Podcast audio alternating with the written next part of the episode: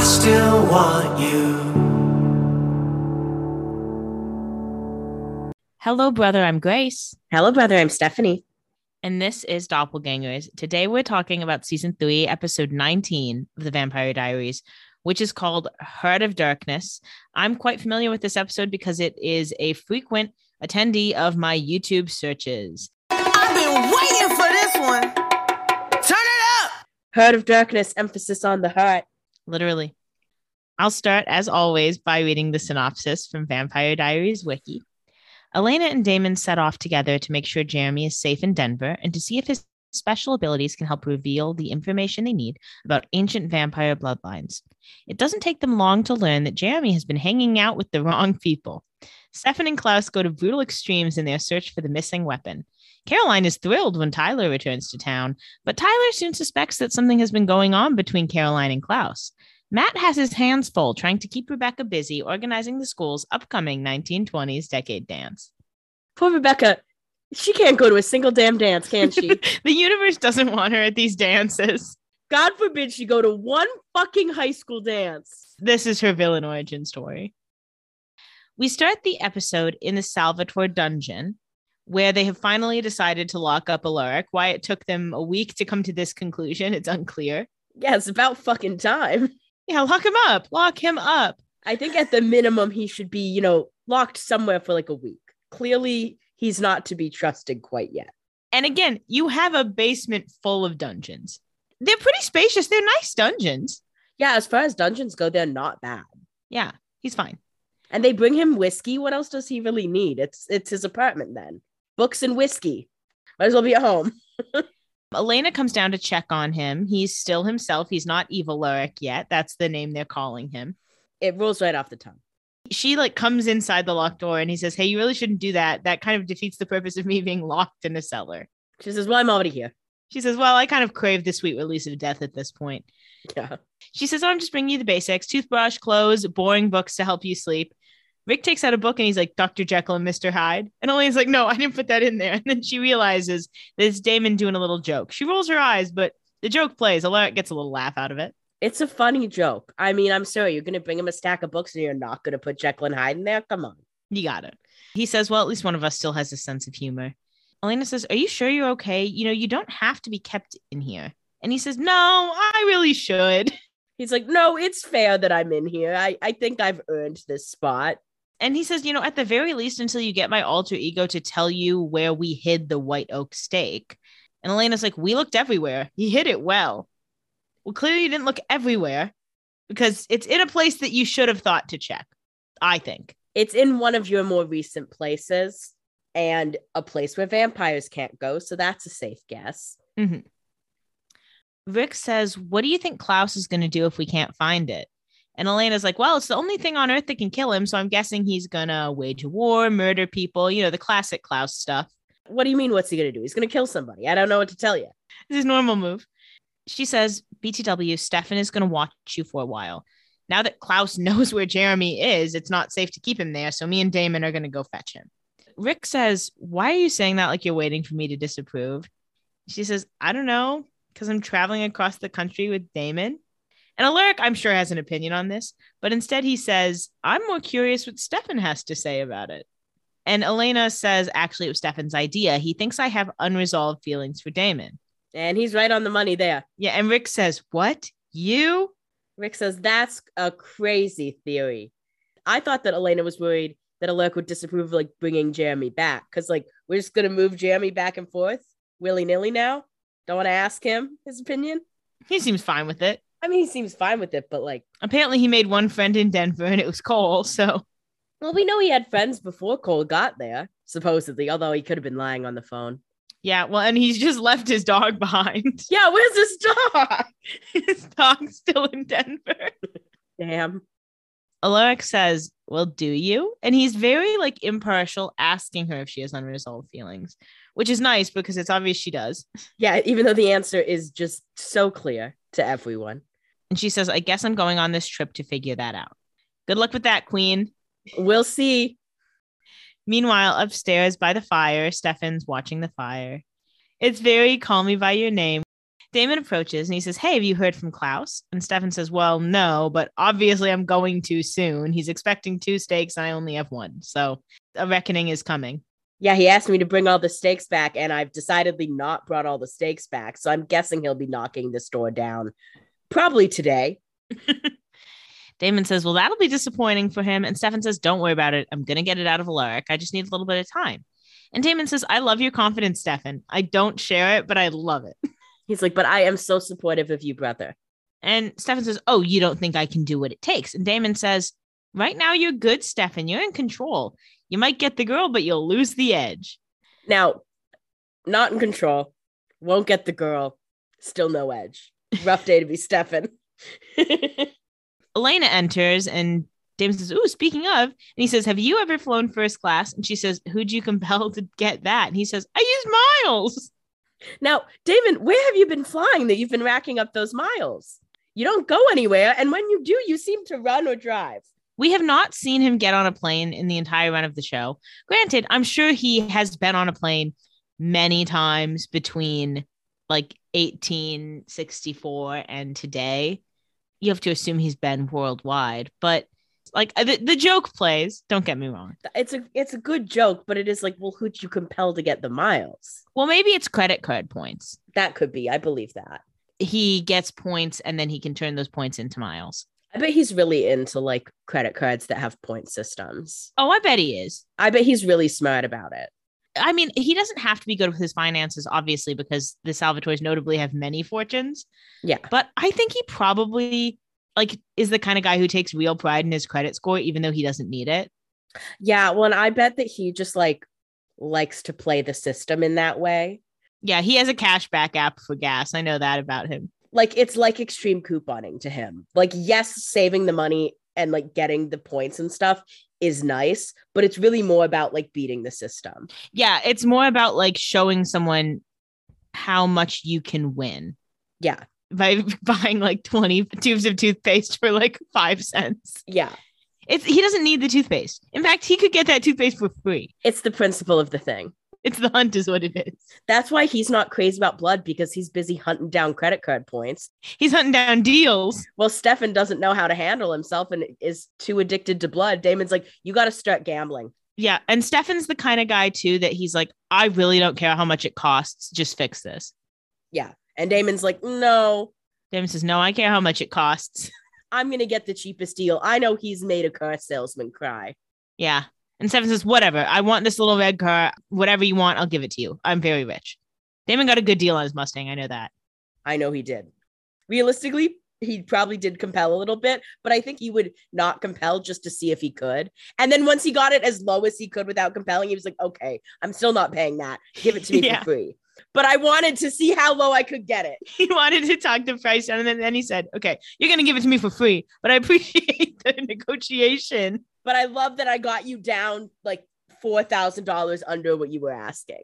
It's the hunt. It's the love of the game. Then they start to leave to catch their flight. Elena turns back and Stefan says, Be safe. And they leave. And by that, he means use a condom. Eh. And she says, I'm going to forget about you in a day. She said, Don't even bother. Then we go over to the school. Caroline comes into the multi-purpose room, which is very busy with lots of decorations. And there's a banner in the background that says the Roaring Twenties. And she seems a little bit confused by this. She approaches Matt and says, Hey, what the fuck is this? And he says, Oh, it's the decade dance. You made us sign up to help. She says, I know it's the fucking decade dance, you dumb fuck. She's like, I can see a decade on the sign. And I know that I asked you to sign up. I know it's the decade dance. That's not what I'm asking. She says, but this is the 20s and we are doing the 70s because in season one, we did the 50s. In season two, we did the 60s. We are doing the 70s. We're going in order. And she's like, and I have an outfit. And Rebekah walks in and she's like, oh my God, you guys, these decorations are so flashy. It's a speakeasy, not the World Fair. They're like, we don't know what that means.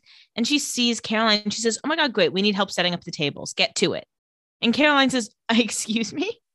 What are you doing? Caroline's like, I'm not taking orders from you, you fucking bitch. Rebekah says, Well, someone has to be in charge. And Caroline says, Yeah, me. I'm the chair of the dance committee, and the theme is the 1970s. She's like, Am I on glue? She's like, Am I crazy or am I right? And Rebekah says, So you'd rather dress in tacky colors with bad hair than be a classy flapper from the jazz age? Short answer, yes. Short answer, yes, I'm not a fucking pick me. Yeah, she is giving pick me girl. Give me my little booby 70s shirt, my big hair, some weed. Yeah, crochet. Plus, Rebekah, you've already lived through the 20s. Don't you want to try another decade on for size? You missed them all. I know. That's what I thought too. It's like, you really connected to the 20s, girl. And why? That is the decade that your brother killed you. That's the decade you died. Don't you want to try something else? Yeah, Rebekah's very into the 20s, which is very funny because she lived it. She's done. And it all brings us back to in season one, episode seven, one of our all time great episodes, when we were talking about how flappers are pick me girls. Rebekah's a pick me. It really never has, it has never been disproven and it never will. When we were having that conversation, I was like, I can't wait till we get to the part where Rebekah chooses the 1920s theme for the decade dance. Now, look, I am a Rebekah Stan against all odds. She makes it hard, You're standing beside her. but I'm standing beside her because she is crazy and I love her for it. But, girl, I know you'd like the 80s more. You're a cocaine girl at the end of the day. Do some cocaine. I think you'd like it. Yeah, I think she should be fighting for the 80s. She'd look cute in that. I think that's what she should be going for, but I get it. She's busy with whatever the fuck she's doing and she wants to be a classy girl. Well, she was like a whore of the 20s. Mhm. No disrespect. She loved doing it. But I think she's trying to nurse a lot of romantic leads right now, particularly Matt Donovan. And she's like, well, the easiest way to do that is that so I look my best at the dance because I haven't been to a dance before. Yeah. I want to do the 20s because I know I was a slut in the 20s. I don't know what the 70s look is. I couldn't figure that one out. I didn't have the opportunity. That's true. She knows what works in the 20s because it was working. She couldn't troubleshoot the 70s. Yeah, in the 70s, like she could look on Pinterest, but she's like, there is such a range here. And I don't know which one is the biggest slut. and also she's coming she's basically starting at the same level as any other high schooler dressing for the 70s whereas in mm-hmm. the 20s she's got better options Yeah, that's true. i mean i get why she's doing it i do think it is ridiculous and it's stupid and i am not a rebekah stan but i get why she's doing this I understand not being a Rebekah Stan, and she she does not do well this week for us, but Yeah. she's trying her best. Rebecca says to caroline honestly i don't know what my brother sees in you and caroline says well maybe he sees a challenge because unlike some people i don't sleep with everyone i make eye contact with ooh on her neck on her neck. Well, when she says this, you can see Matt kind of be like, Klaus has something going for Caroline. Interesting. He's like, I'm gonna let that one lie. well he knows that already I guess he knows that, but he's like, interesting that Rebekah knows this. It- He Mhm. seems to make a face, but he he leaves it be. Matt says, Hey, you know what? Maybe we can do both decades. And they both say, No. They said, no, Matt, that's dumb. That's Yeah. really dumb. And Rebekah says, Come on, Matt, don't be a coward. You loved my 20s idea when I presented it to the group. And Caroline says, Oh, you traitor. And he says, Bell bottoms and disco. I don't know. It seemed cooler. And honestly, I do think for Matt's money, he looks better in a 20s look than he would in a 70s look. That's true. He'd look dumb in the 70s. He looks dumb now. The further back you go, the better he looks, I think. Yeah. Rebekah says, See, it's cooler. And Caroline says, Okay, whatever. Have fun. Enjoy your stupid dance. And then she leaves. Storms right out, makes a whole stink of it. Good job, girly. Rebekah smiles because she feels like she won. Poor Rebekah, you didn't. Poor Rebekah, it's just the first loss of many today. Outside, Matt follows her and he says, Caroline. And then when she gets to the car, she turns around and she smiles and she says, Impressive. You really sold it. So they were teaming up. Matt says, You bought yourself a day. Caroline says, Thank you. Keep her occupied. Be careful. Matt says, You too. And then he says, Tell him I said hi, okay? So we know Tyler is about to make his grand re entrance. And you know, when Tyler left, I was like, no, I can't wait for him to come back. And I'm like, oh, Tyler's back. I got to deal with this guy again. Obviously, I like Tyler, but I'm like, oh, Caroline and Klaus was getting some steam going. Yeah, they haven't even kissed yet. They haven't even kissed yet. Why is Tyler here? Then we go back over to the Salvatore dungeon. Stefan approaches Alaric's cell, and Alaric's like laying down, having read like three pages of Moby Dick. And he says, Do you have any idea how hard it is to fall asleep when that's what you're supposed to do? No, I fall asleep super easy. Yeah, I fall asleep easy every night, even when I want to stay up. I would fall asleep after one page of Moby Dick, maximum, absolute maximum. You could not pay me enough to read Moby Dick. You would literally have to pay me a thousand dollars to finish that book. Good money.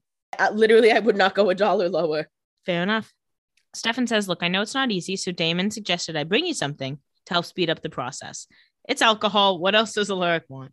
And then he puts Moby Dick aside because he's like, Oh, fuck yeah, I get to drink again. He's like, finally something good. Stefan comes inside. He opens the door.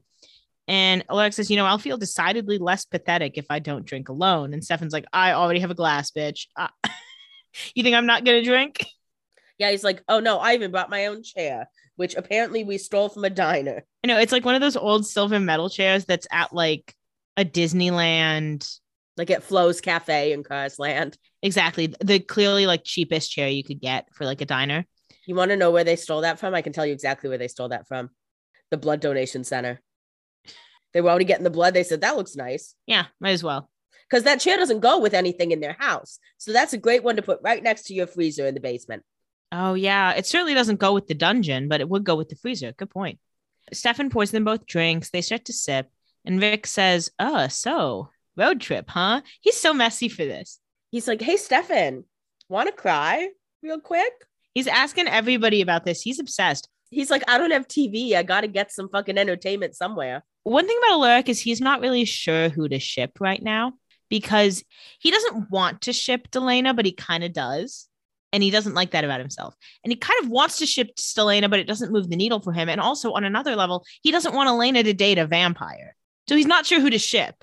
I don't think he really wants Elena to date either of them, but he has seen the sparks fly between Elena and Damon for some time now. Yes. He understands the Stefan thing, but he's like, I don't know, this guy cries a lot. At least Damon's fun. Because say what you will about Alaric, he may have issues with Damon sometimes, but that is his best friend. Yeah.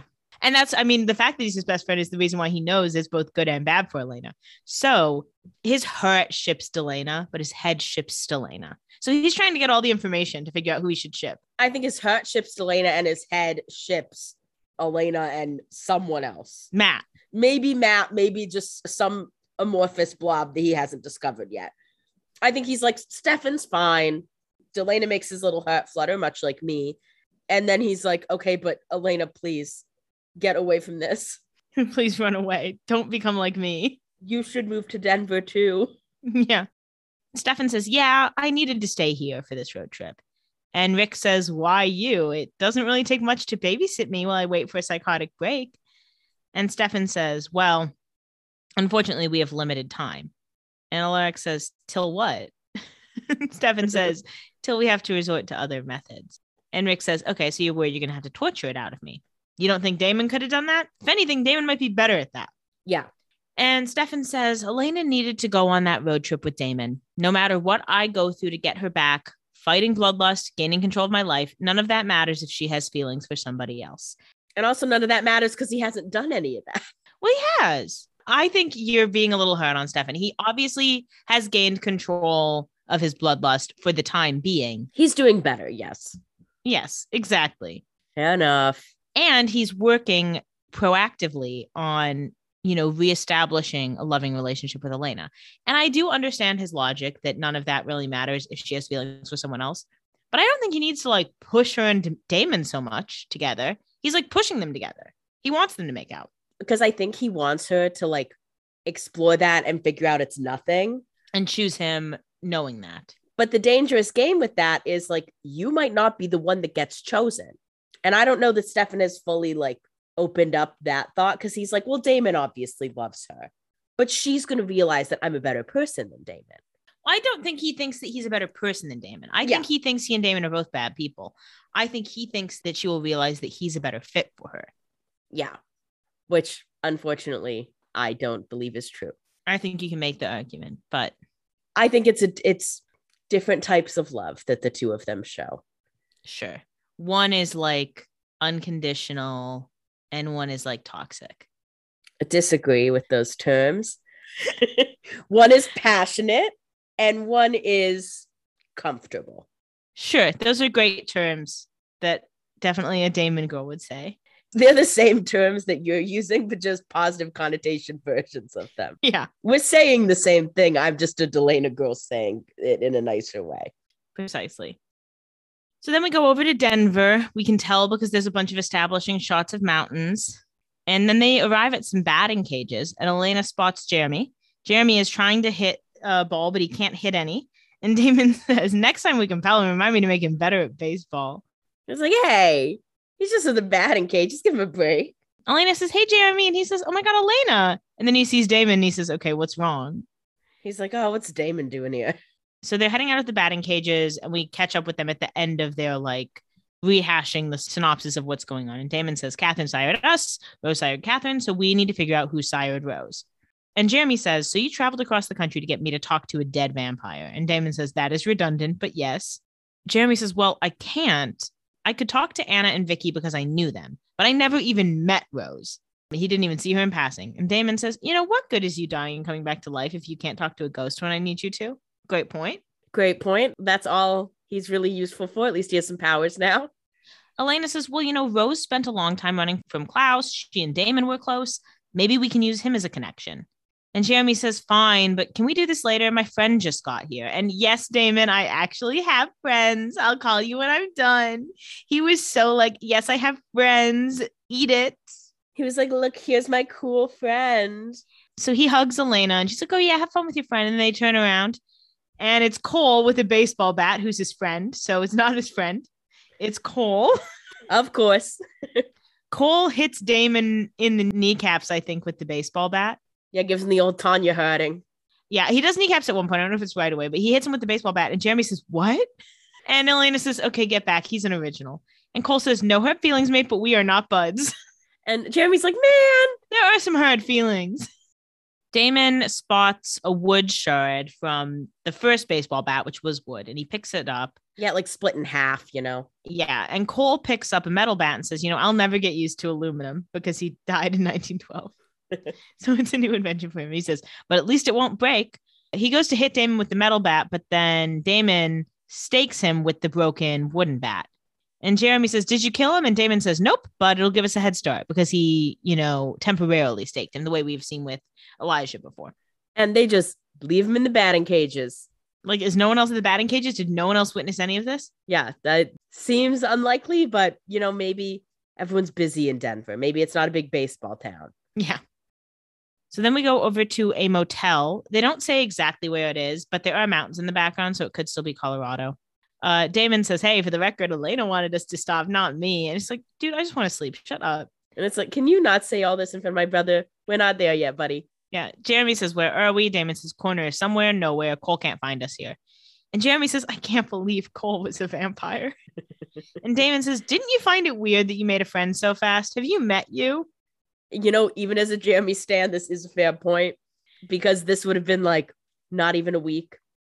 He's been there long enough to get a dog. No, Kol has only been there like a week. Oh, yeah. Sure, sure, sure. I believe that Jeremy made other friends in that time, but Kol is fast because Kol just got there. Yeah, I personally don't believe Jeremy made other friends in that time because, as you can see, he's not calling anybody, but okay. Elena says not helping. They get in the room. Damon says, All right, Whoopi. A little nod to the movie Ghost. He says, What do you need? Candles, incense, pottery wheel. And Jeremy says, That's not how it works. And Damon says, I know, I'm just goofing. He reviews how it works because we went over this time and time again at the beginning of the season. Jeremy pulls from this side, someone else pushes from the other side, yada, yada. And they meet in the middle. Exactly. And Jeremy says, Oh, do you have a picture of Rose? And Damon says, A picture? Like what? From our trip to Disneyland? Because you remember, Rose was not around that long. Yeah, they didn't really have time to take a bunch of pictures together. Yeah. Damon says, Come on, Rose, you're not going to make us wait, are you? I know you're obsessed with me. And Jeremy says, Why don't you tell me something about her? Damon deflects by implying that she's good in bed. And Elena says, Something that matters.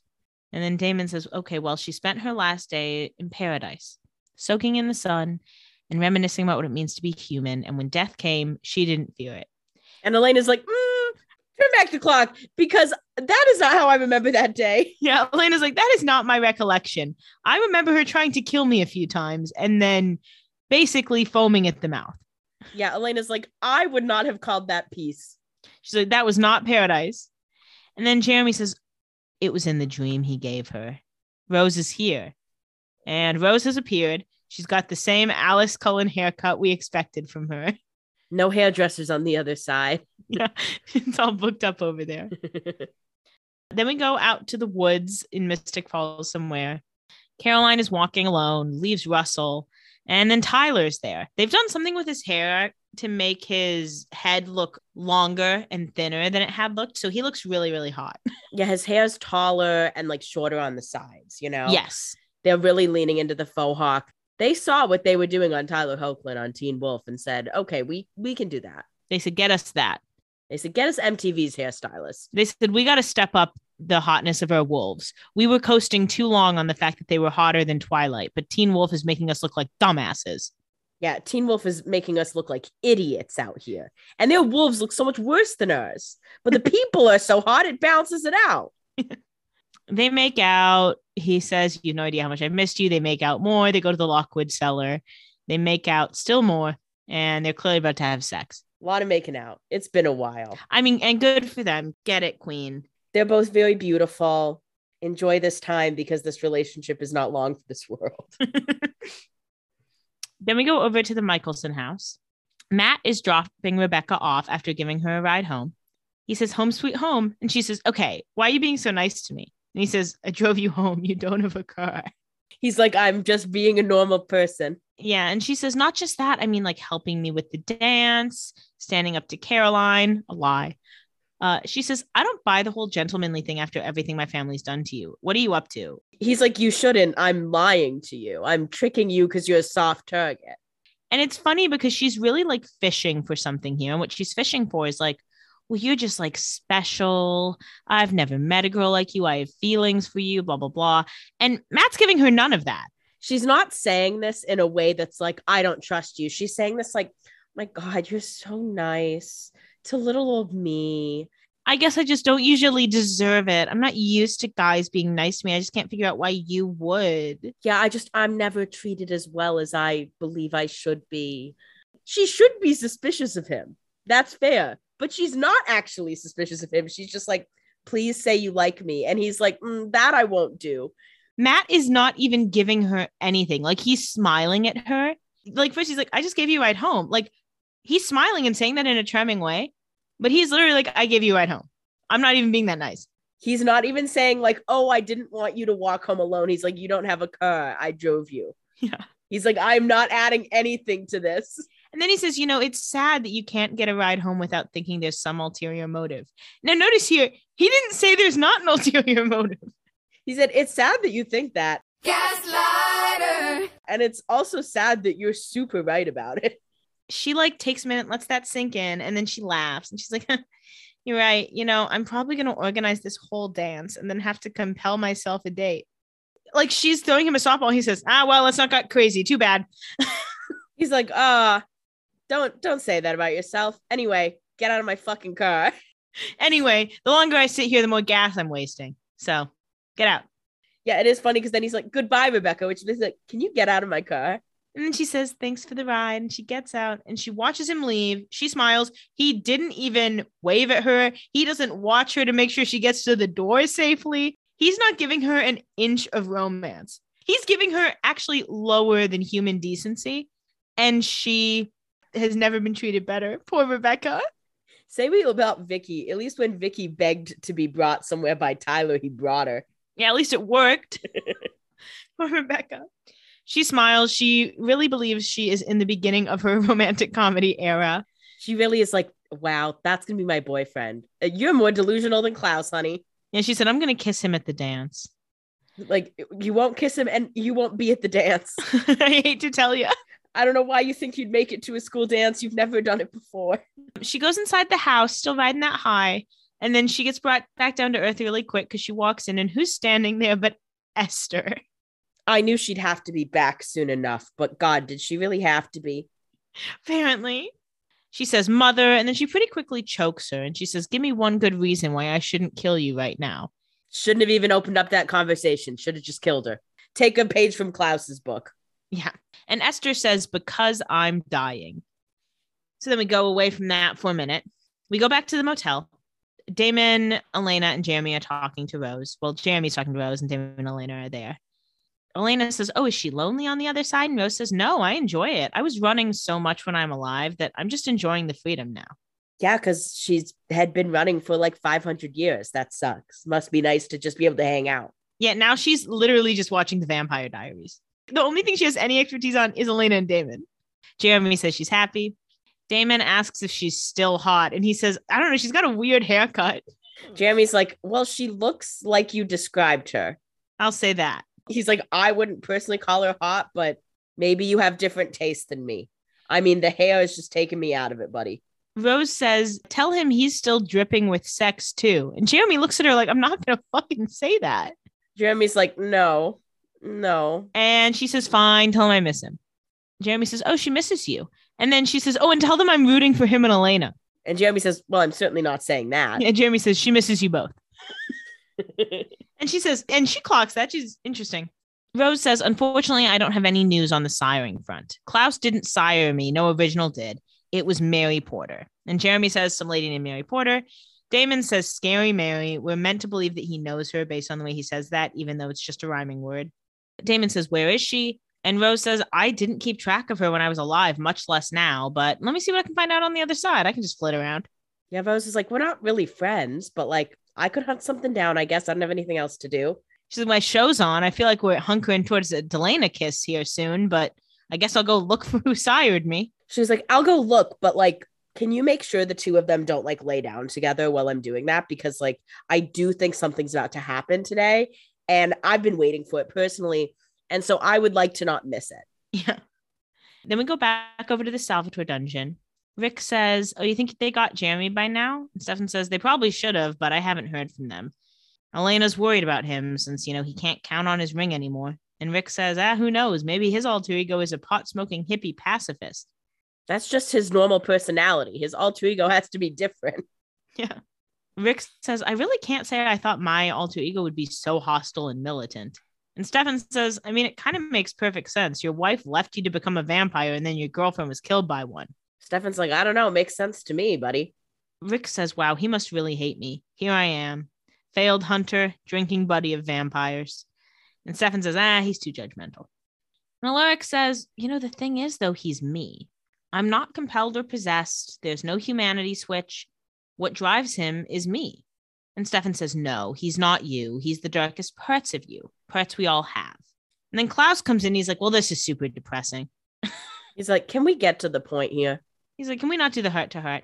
He says, I found this upstairs. It's the second to last stake. And he says, So by my count, there should be one more. And Stefan says, Yeah, uh, it's going to take a little bit more time to find it. Stefan's like, There is definitely one more. Yeah. Now, that is not the question on the table here today. The question today is something entirely different. And Klaus says, Why is it going to take a while? Because we're waiting for that guy to pass out. I think I'll just kill him. And Stefan says, Well, then you won't know the location of the other stake. And Klaus says, I can live with that, actually. Yeah, he's like, None of you know where it is. So that's good with me. Yeah, if none of you know, and I know you've been looking and you haven't found it, I'm okay. And Stefan says, Well, actually, the thing is, I can't live with that because when we staked Finn, we discovered that killing an original kills the entire bloodline. Now, I don't know which one of you I'm descended from, but I'd rather not find out by dying. So why don't we find the stake, destroy it, and all live? And I do get why he's saying this, but unfortunately, it does bite him in the butt that he told Klaus all of this. I get why he's saying it. It makes sense to lead with this to be like, That's why we need to find the stake. But don't you think Klaus would use that against you if he could? Yeah, especially since Stefan straight away said, like, I don't know who of you I'm descended from. Because I'm guessing whoever knows that knows because they've tracked. And it makes it clear, too, that like if Klaus is like their descendant, then they won't want to kill him. So Klaus is like, okay, it would behoove me to find that information. And if it's not me, change some other people's answers to some questions Yeah. to make it me. Stefan does love to give more information than he should, so it is what it is. Klaus says, okay, so the fate of the entire vampire race depends on you finding a stake, and to get it, we need that guy to pass out. And he says, so, okay, I feel totally justified in doing this. And he pretty quickly kills Rick because he's got his ring on. And he's like, there, sleeping like a baby. Klaus is right here. Yeah, you need him knocked out and he won't fall asleep in three days. I'm sorry, it's time to kill him. Yeah, we've done what we can. He's done it before. He'll wake up. It's fine. He already got his dark side coming out. One more death isn't going to kill him. Yeah. And if it does, then it does. Say lovey. Klaus doesn't really care. Yeah. So we go back over to the motel. Damon gets a call from Stefan. Damon asks if there's been any sign of evil Alaric, and Stefan says no, only dead Alaric. He was wearing his ring. Klaus was here, and he's just not very patient. And Damon says, "Oh, that makes sense. Kol probably told him that we were in Denver." And then he asks how long Rick has been out. Stefan says, I don't know, a few hours. I'm hoping when he wakes up, it'll be the other him. Damon says, if not. And Stefan says, I know, whatever it takes, whatever it takes. BTW, did you get a hold of Rose?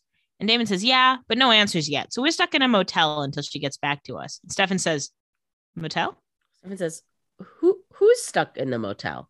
And and how many rooms are you stuck in?" Yeah. And what's the layout of rooms? You, you probably got Elena and Jeremy their own room, right? Because they want to keep up because they're siblings. And you probably don't have a key. And everybody gets their own bed, right? Because we have a fortune, so we can get everyone their own room. Like, are you sure you didn't want to stay like a suite in like a Marriott so that you could each have your own bedroom? Because I know that sometimes hotels only have one bed. And not for nothing, why not pay for a nicer hotel where there's like I don't know some security? I mean, Kol would probably kill the security if need be. But as it turns out, Kol wasn't really looking to find them. Yeah, Kol has some other stuff going on. Yeah, Kol's busy. And Damon says, Yeah, we had to get away from Kol. That's why we're in a motel. Not a big deal. I'll call you when I know more. He hangs up. We go back to the motel room before Damon comes back. And Jeremy says to Elena, Hey, what's up with you and Damon? She says, What do you mean? Nothing's up. Wh- What are you talking about? Nothing. We're just we're you know he's the brother of the guy I used to date. And Jeremy says, Are you sure nothing's up? Because even Rose said something. And Elena said, What did that skank whore say? What did Miss Ugly Haircut have to say? But Damon comes back before Jeremy can answer that question. He asks if everything is okay. They say yes. Damon says, Well, you know what? I'm going to freshen up. You should get some rest. I'm sure Rose will make herself known when she gets back. Then we go back over to the Mikaelson house.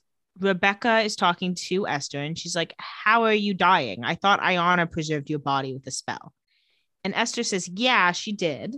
But I was drawing all my power from the Bennett line. And when Abby died, the connection was severed. So my power line's weakened now. Oh no, you're not allowed to live for a thousand years as a mortal. Life sucks. I know. And Rebekah says, Well, if you've come to spend your last moments with your loving daughter, prepare to be disappointed. You should have spent less time plotting my death. Fair. And Esther says, Is that what you think I've been doing on the other side? Of course it is. You said that. Girl, that's what you told us. Like literally. Like, literally, that's what you said. Literally, you said to my face, I want you to die. And she's like, You think I want you to die? It's like, Yeah. She says, I've been looking after you for over a thousand years of joy and heartbreak, your fights with Klaus, the nights you cried yourself to sleep calling my name. There was not a moment I wasn't by your side. And Rebekah says, Yeah, and you still tried to kill me. And Esther says, Well, because it shouldn't have been a thousand years. No one should live that long, which is rich coming from you. Literally, you have even less reason to be up and walking right now, girl. And I know she was dead for like 900 of the thousand years, Esther, or that she was like, you know, effectively dead. Yeah. But still, it's like you're just as immortal as the other ones. And I get there's like the argument, like, oh, but she's using magic from witches, and that's the servants of nature. So technically it's natural, but feels like a little bit of a, Feels hypocritical. yeah, feels iffy. It just feels like your time is certainly up. And the only reason your kid's time isn't up, again, is because of you. Rebekah says, I haven't lived at all, which you have, girly, but whatever. If you haven't lived at all in 900 years, that's really not your mom's fault. Yeah. Esther says, You know, I'm so, so sorry. She holds Rebekah's hands. She shakes a little and then she collapses and appears to die. Like Klaus comes in, Rebekah's like, she's dead. And I'm like, that was really anticlimactic. Anyway, anyway, moving on. next scene. Bye. It's the same as how Mikael's death was kind of anticlimactic. So it's like, I guess she could just die. Well, it's like, yeah, she shouldn't be alive right now. So I guess she just died. I'm like, that was kind of boring. I wanted to see Rebekah kill her, but like, whatever. Bye, bitch. Moving on. Okay. Then we go over to the Lockwood cellar. Caroline and Tyler are laying down together after intercourse. And Tyler says, Did I mention how much I miss you? they laugh. She says, At some point, are we going to actually have sex in a bed? She's like, because I'm pretty sick of the cement, if I'm completely honest with you. He says, Once I figure out how to deal with Klaus, we'll, we'll be set. And Caroline says, Tell Klaus to suck it. You broke his sire bond. You don't have to deal with him anymore. And Tyler says, I mean, I don't know it's broken for sure until I test it. And Caroline's like, um, I thought that's why you were coming back. She's like, I thought you were pretty sure. He says, Look, I feel different. I feel freer. I feel more myself. I turned about a hundred times in the Appalachian Mountains.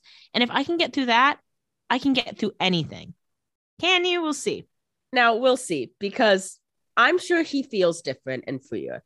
But you also like didn't have any responsibilities for like a month while you were roaming free in the woods. So yeah, I feel pretty pretty free after that as well. Yeah, you were on vacation. Yeah, you were on vacation for a month. Bet you feel good. And Caroline says, Well, I'm glad you feel like you can make it through anything because we actually have another problem. Matt killed an original, and then every vampire that that original turned mysteriously died. So now Damon is kind of desperate to figure out which original created our vampire bloodline. And if he finds out it wasn't Klaus, they were going to kill him. And Tyler says, Wait a second. But Klaus turned me. And Caroline's like, "Yeah, I know. I, you're getting there." Yeah, Caroline says, Yeah, the thing is, I know that. You know that. Actually, everybody knows that. But the thing is, Damon actually doesn't care because he doesn't really know you or care about you. And Tyler's like, "Yeah, that's fair. We've never really connected. We've never really hung out." yeah, he's like, we're kind of like Phoebe and Ross. We don't have a lot of storylines together. then we go back over to the motel, and it's about to happen, everybody. I've been waiting for this one. Turn it up. Damon gets out of the shower. He grabs a bottle of whiskey. Sure, he always does. He puts a shirt on his body, but it's a button up shirt that he doesn't button. He is slutting it up over there across the room.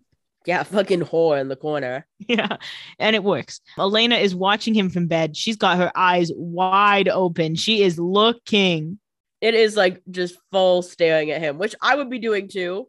No Yeah. shade to her, but it's like, girl, it's not subtle. He takes a drink and he sits and he looks at Elena. He sees her looking at him and she does close her eyes to like cover it up, but she does it after like three full seconds. So he saw. He saw, and she knows he saw because she knows that was a slow reaction. Then she opens her eyes and looks at him again, and he's still looking at her. So they're looking at each other. And then he walks over and lays next to her in bed. Because he's like, I know an invitation when I see one. Yeah, he said, Okay, so this is where we're headed tonight. Nice. She says, You never told me that you did that about what you did for Rose. And he says, Well, it wasn't about you. It wouldn't have come up. It would look like bragging if you told her about it because it's very nice. And this is a good thing for Elena to see because Elena's main issue with not being able to admit she has feelings for Damon is that everyone else is like, he's a bad person, he's a bad person. And now there's something good that he's done that she is not the only one who knows about. So she's like, look, he's nice to more people than just me. Great, great sign. Yeah, he did something good that had nothing to do with Elena, whereas every other good thing he's done had something to do with Elena. Yeah, this had nothing to do with her. It was just him being a nice person, like by himself. And she's like, nice. It's like, that's what I've been looking for. She said, Oh my God, I just got so horny. She says, Why don't you let the people see the good in you? And he says, Because when people see good, they expect good. And I don't want to have to live up to anyone's expectations.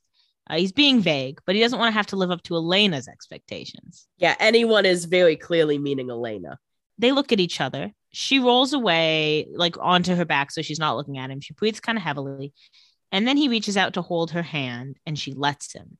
And they hold hands for a second. And honestly, if that had been all we got this episode, I would have been more than pleased. Hmm, yummy. but it isn't all we get. They look at each other and then she gets up and leaves the room. She's like, ah, whew, I'm getting too close here. She's like, I need some air. I got to go to the ice machine right quick. She stands by the vending machine. She takes a deep breath, but Damon unfortunately has followed her out. And she says, Don't. And he says, Why not?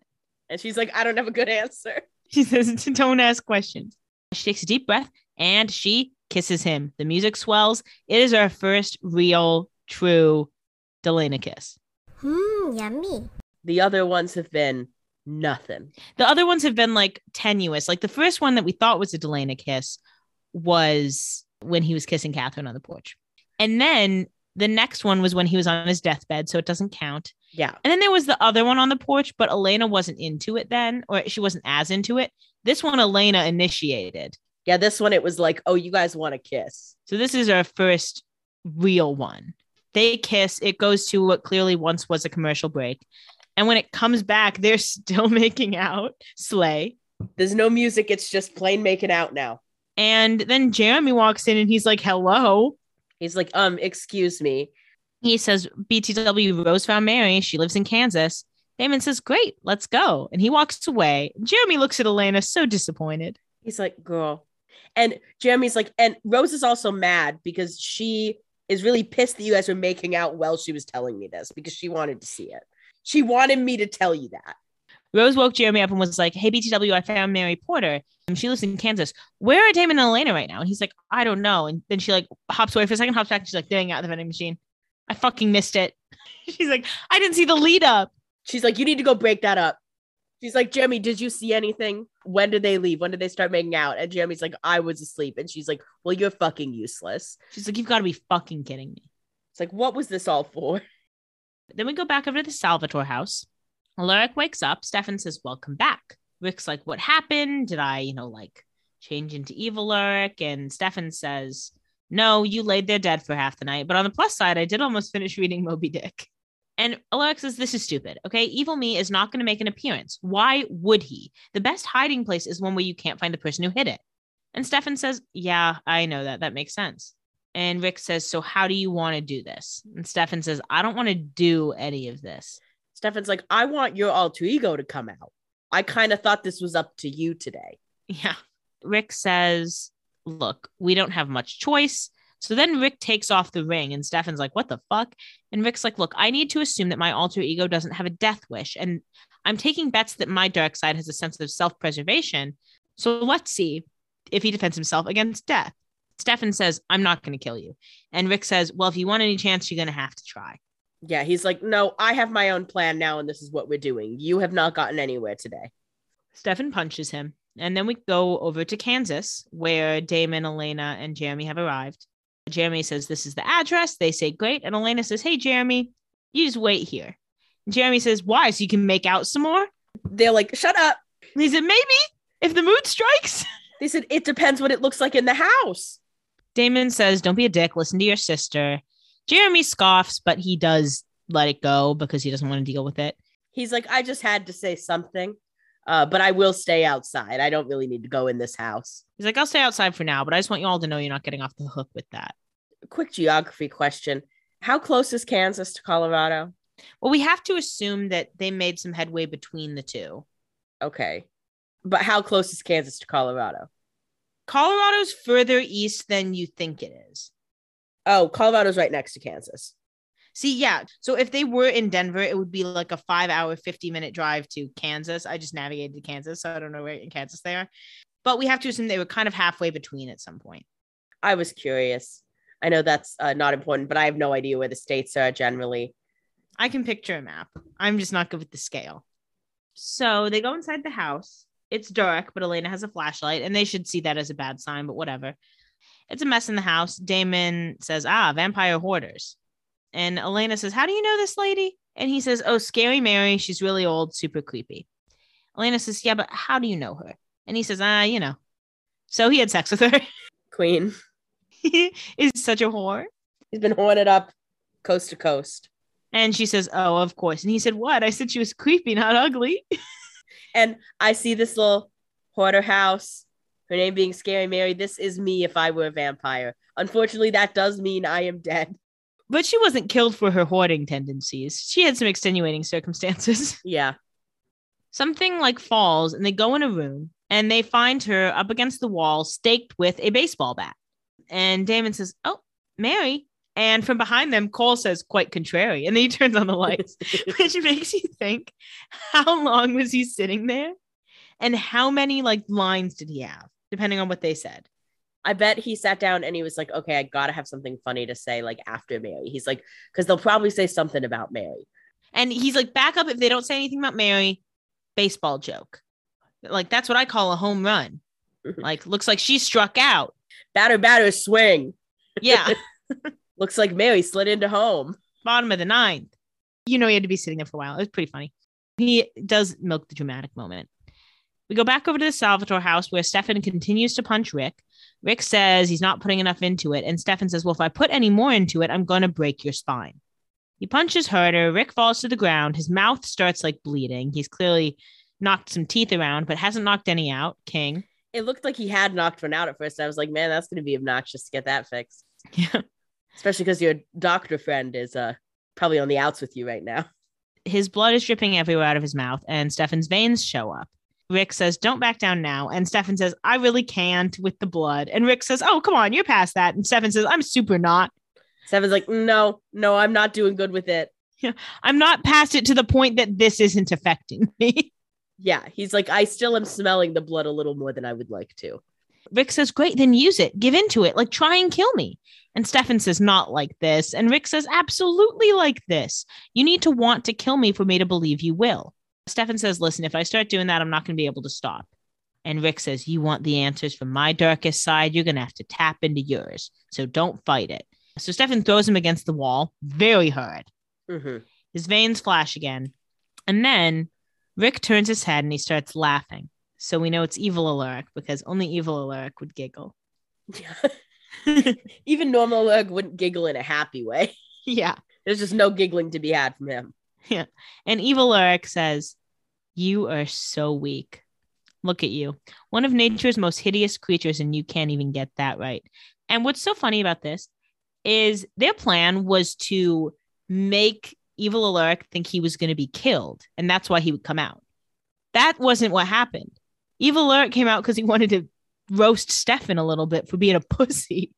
That's what Stefan had to do. He just should have started crying. Yeah. It's like, come on, you're a vampire, dude. This is embarrassing. Seems like a lurk, normal lurk, was on the right path, asking Stefan all these questions about Damon and Elena. Should have kept going down there. Would have gotten here without having to beat up a lurk first. Yeah. Stefan says you, and Rick says me. You know, we get it. We go back over to Mary's house. Kol says, What a shame. Mary used to be such a blast, but I don't know what happened. I think all the time with my family ruined her. She was kind of an original groupie. Serve. Slay, love you, girl. Lay, me too, girl. Elena says, Oh, and were you her favorite? And Kol says, Yo, you mean did I turn her? You know what? I think I did. Oh, wait, no. Maybe it was Rebekah. Mm, there was also a Klaus period. And let's not forget the Elijah affair. And he's like, I obviously talked to my brother and he told me you're trying to find out who you descended from. So now you never will. So where did we leave off last time? Picks up his bat again. And then he hits Damon's kneecaps with the bat again. And Damon says, Oh, Elena, get out of here. She starts to run. Kol, of course, catches up to her because he's a vampire and he says, You know, my brother says you're off limits. Just don't test me. Then he tosses her against the wall pretty lightly, Yeah. but enough to bump her head. Enough to make her be like, ow. Yeah. Damon gets up and chokes him and says, Ah, don't touch her. And Kol says, Oh my God, I think I hit a nerve. Kol's like, ooh, did you guys kiss finally?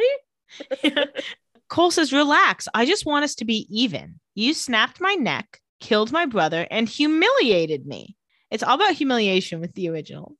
Yeah, it's like, guys, you got to move past that. It was only embarrassing because you let it be embarrassing. Laugh it off. So Kol hits him a few more times with the bat and says, Okay, now we're even. I've had my fun. And it's like, that's it. He's just him with a bat. That's all it took to be even. Then over at the Salvatore house, Stefan asks where the stake is. Evil Alaric, evil Alaric, says, You know, you're worse than I ever was. Spineless, pathetic. And Stefan says, Okay, just tell me where the stake is before I kill you. Stefan's like, you know, everyone tells me I'm pathetic, so you're gonna need to come up with something else. Yeah, you're gonna have to get a little more creative. And Rick says, You know, you're all gonna burn, right? Ashes to dust. And Stefan's like, yeah, yeah, where's the stake? Yeah, Stefan says, Blah, blah, blah. He's like, I really don't care.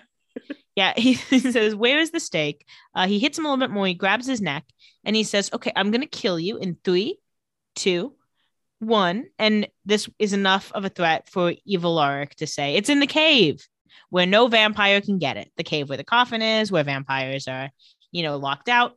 Feels like a place Elena should have checked. Yeah. So I guess she didn't check everywhere. And Evil Alaric laughs because he's like, Ha, no vampire can get in, you fool. You'll never get it. As if they have no non vampire allies. Yeah, like you think they can't find someone to go into a cave, or again, compel someone to go into a cave? Yeah. It just feels like he's very confident that even telling them won't yield them getting it, which seems foolish. But that's why he's the the alter ego and not the main ego. Stefan locks Rick up and takes out his phone to make a call on his way upstairs, but upstairs he finds Klaus and Rebekah. Although it's not Rebekah, but we don't know that yet. And Klaus says, That wasn't too hard, was it? So we go back over to Kansas. They're inside Mary's house still, and Elena asks Damon if he's okay. He says, Yeah. He cracks the bone back into place and he grabs her face and he says, You okay? Because she's got one tiny little cut by her eyebrow. And she says, ow. And she says, I'll be fine. They look at each other. They share a moment. He's touching her face and she backs away from it because she's like, Oh, we're going to kiss again. I don't really want to deal with that right now with my brother outside. And Damon says, Hey, what are you doing? And she says, What, what do you mean? And he's like, okay, I get it. And he says, This trip, you kissing me, like, what the hell is this? And she says, Okay, the tea is that Stefan thinks I have feelings for you. And Damon's like, yeah, I agree with him. Damon says, Well, do you?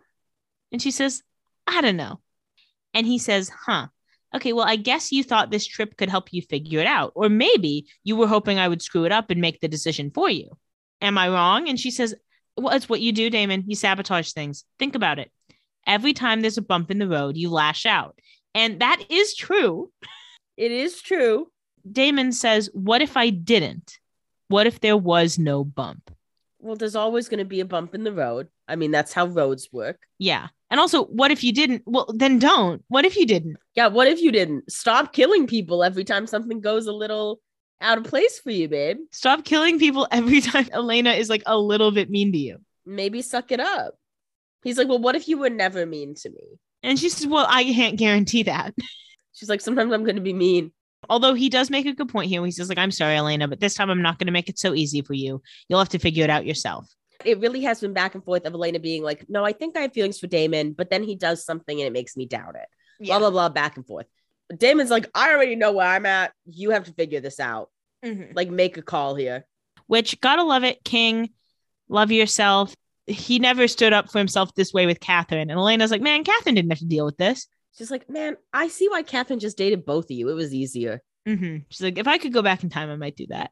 So like, if I could compel one of you, I would. Then we go back over to the Salvatore house. Klaus pours a drink and Rebekah brings Rick upstairs. And Klaus looks at all the blood over Rick and says, That's a little gratuitous, Stefan, don't you think? I would have been more gentle.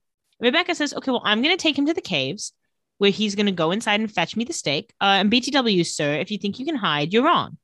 And they leave. Klaus and Stefan just let her leave with him. And I know that they have no reason to not think Rebekah's going to be on their side, but it's unfortunate. They have no reason to not think she's on their side, but Klaus, shouldn't you send like Stefan with her so that I don't know, Alec doesn't try to stake your sister? Well, it just feels like they all should go. Why only send one person? Yeah, it feels like they all should be like, no, let's all go together. Then Klaus can see the stake. So Rebekah leaves with Rick, and Klaus says, and then there was one. I heard about your brother's mission to Denver. BTW, he failed. Not like that's news anymore because he, that's what he does. Klaus is like, that's all he ever does with his plans is lose. And Stefan says, okay, what are you going to do now, Klaus? Kill me? And Klaus says, I haven't actually decided yet. And Stefan says, yeah, you have. Stefan's like, no, you definitely have decided. He says, You have every chance and every excuse to kill me, and you haven't, which means you don't want to. And Klaus says, No, duh, I want you to be my friend again. I could not make it more obvious that I want you to be my BFF again. He's like, I've been telling you for months that we're best friends, and I've been waiting for you to remember that and like come back to being my friend. So yeah, I'm not killing you because I want my friend back. And like, I thought you were gonna do it by now. Yeah. And Klaus says, I'm waiting for my old friend to come back, and it looks like he's just beneath the surface, wanting to come out and play. Isn't that right, Ripper? And Stefan says, You know, I've been fighting that part of myself, thinking if I repress it, it'll go away, but it won't, obviously. So now that I've accepted it, it can't control me, and neither can you. And he's kind of bluffing here because he's not so sure of all this, but you got to hand it to him. He's got to bluff to Klaus. Yeah, he hasn't fully accepted it. He can't fully control it, but no point in telling Klaus that. Yeah. And Stefan says, So unless you're going to stake me, get the hell out of my house. And Klaus is disappointed with this conversation, but he does leave. Because Stefan needed to call this bluff because Klaus keeps threatening to kill Stefan, but he clearly doesn't want to. Yeah. Then we go out on the road. Damon is driving. Elena's in shotgun. Jeremy's in the back seat. It's raining. It's very quiet and awkward in the car, of course. And can I just say that it would have probably been smart to stay at this house a little longer? I mean, yes, Mary's dead, and you can't ask her who turned her, whatever, but she is a hoarder. There might be some information in there, but I get it. They're kind of done with the day. They're moving. Yeah. It might be kind of worth it to go through her things. Just check a couple boxes. See if she kept a journal. Yeah. There's a secret journal somewhere. A journal that says, So Elijah turned me today. Yeah. And in silence, Rose appears in the back seat next to Jeremy and says, Are we there yet? Jeremy like looks at her like, Oh, I'm sorry. Am I supposed to like talk to you now? He's like, I'm sorry, I'm not really your friend. Like, I got kind of looped into this today. She says, Don't tell them I'm here. They had a fight. I've been watching because I, I'm one thing. I'm a Delena shipper. She's like, because I had to miss the fucking kiss. So I've been watching pretty close because I thought, I don't know, maybe they kiss again. Yeah. And she says to Jeremy, I know you want to stop it and protect her from it, but you're young. You don't see what I see. It's not just that she makes him a better person, which she does, but he changes her too, challenges her, surprises her, makes her question her life and beliefs. Stefan is different. His love is pure. He'll always be good for her. And Damon is either the best thing for her or the worst. And she disappears after giving her two cents on the love triangle. Mhm. So her thesis is basically like Stefan is always going to be good for her, but he's not as exciting as Damon. Damon's always exciting, but he could either be really good or really bad. Well, I think it's it's partially too what I took from it as a Delena girl is that Stefan will always be good for her. He'll always be fine. Damon will either be absolutely great or the risk you take when you're going for absolutely great is that there will be low points too. Yeah. So you can either get basis or better. Do you think there's anything that could happen that would tip the scales in Damon's favor for Elena's life? You know what I'm asking? I mean, I personally think the scale is already tipped in Damon's favor because I think Elena wants someone who pushes her in this way. Like, I think there was a part of Elena, and she basically said this, that liked Stefan when she needed to feel safe. But her life isn't safe anymore. It hasn't been for some time. And so there's no point in sticking in a relationship because of that safe feeling, is my thought. So I think the scales are already tipped that, that way. I think Elena has some, you know, discovery to do to essentially get to this point that Rose is saying of like, I like Stefan because I feel safe with him, but is that like Is that enough? everything? Yeah. Sometimes just like basis pure love is not enough. We'll see if it is in this case. Who knows who who knows who Elena ends up with. Who can say? Then we go over to the Forbes house. Caroline has a pillow and some sheets, and she says to Tyler, like, my mom says you can stay as long as you want, but you will be sleeping on the couch, not in my bed. At least until we figure out what Stefan and Damon find out about Klaus.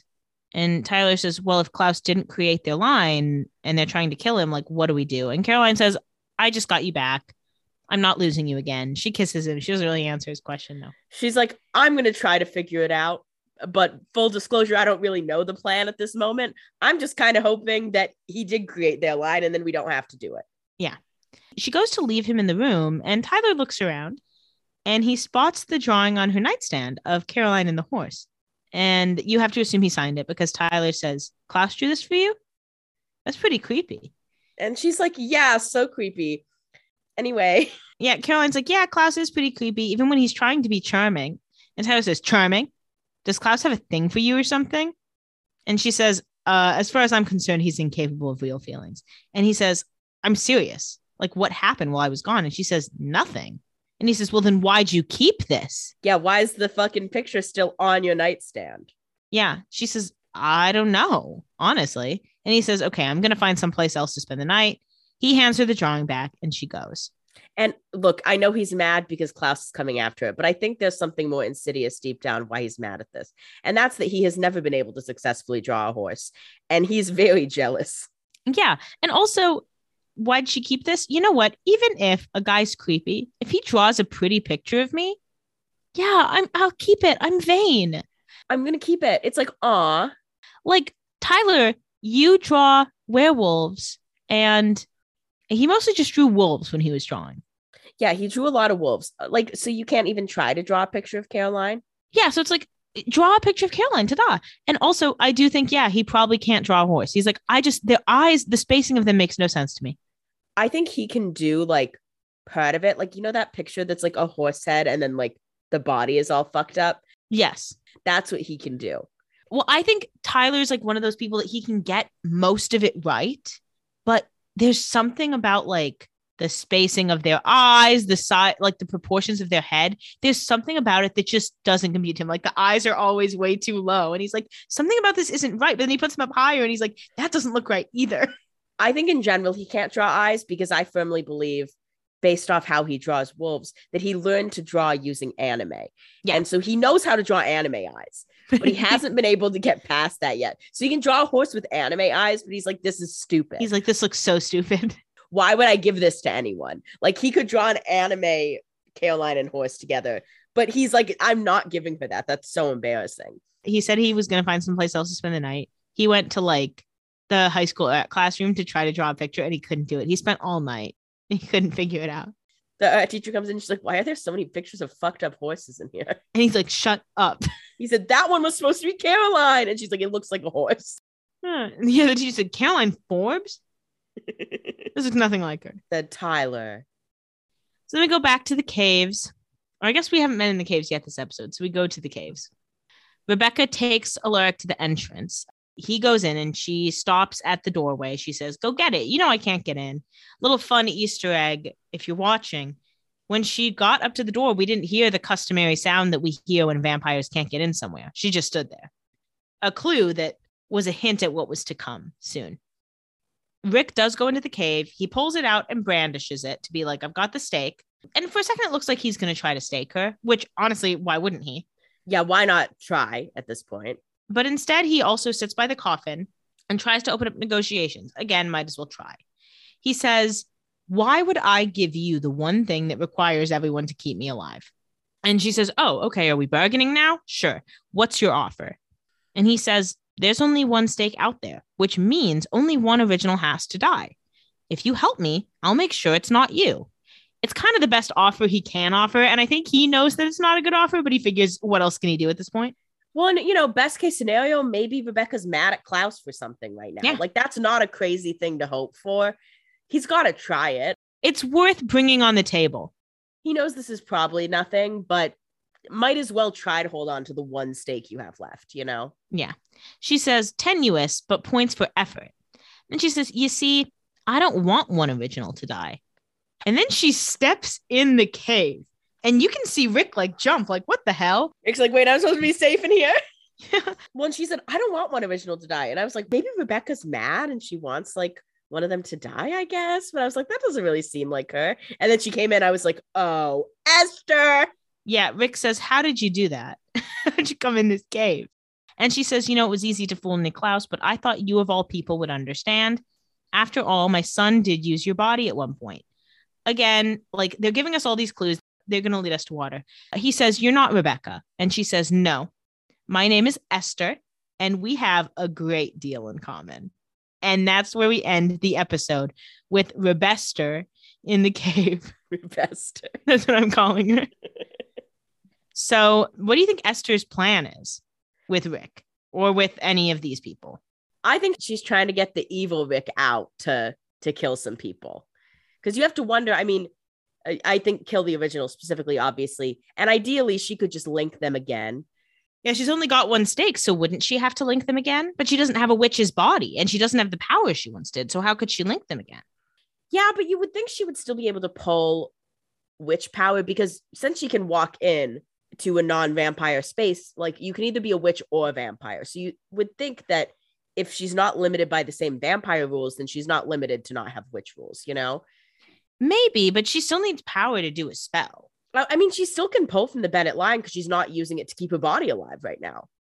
But she can't pull the same amount of power from the Bennett line because it's been severed. But she didn't need as much power to link them as like her other spells, you know? Like when she linked them, it was really like a it was a pretty quick spell when she had Elena's blood. She was still drawing from the Bennett line though. So she had doppelganger blood and the Bennett line. So she had like she had backup. So she needs to get that power from somewhere, whether that's the Bennett line or not. I don't know. But right now, we don't know her to have the Bennett line power. So she might have to find that power elsewhere. Where do you think she might find that power? Knowing what we know about how witches find power. I'm sure she could find some from like the other side. I mean, she had friends there who hate the originals and hated what they were doing. And they can see that she's trying a way around it. I mean, you have to assume her getting into Rebekah's body took some amount of power, which I bet she could do by herself, but could probably be easier with someone's help, especially like if you're overtaking an original vampire, that's more power than getting into, say, Rick's body.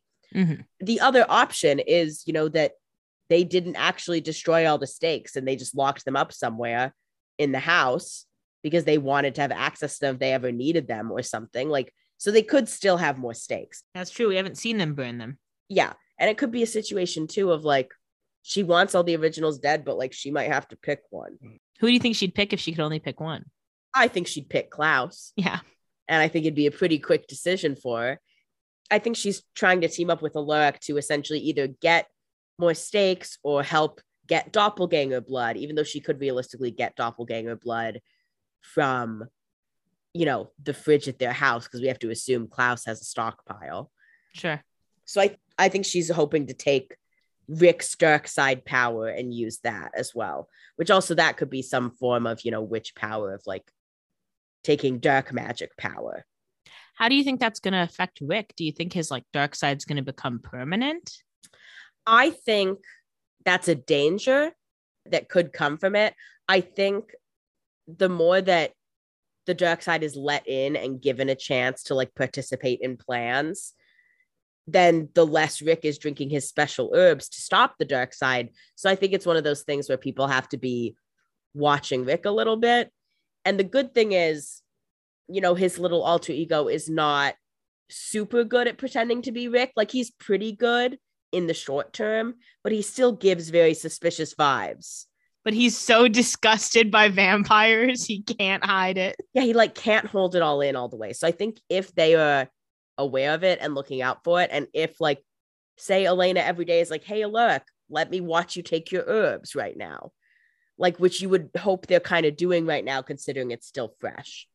It could be a number of other people to try to trick around and mess with. I do think this could be a dangerous time for Meredith because I think Alaric's going to look for his little allies, and dark side Alaric is not above killing them if he needs to. Yeah. That brings us to the end of the episode. As always, if you are enjoying Doppelgangers or the Vampire Diaries, you should tell your friends and give us five star rating and review on Apple Podcasts and Spotify Podcasts. And follow us on Instagram at Doppelgangers Podcast.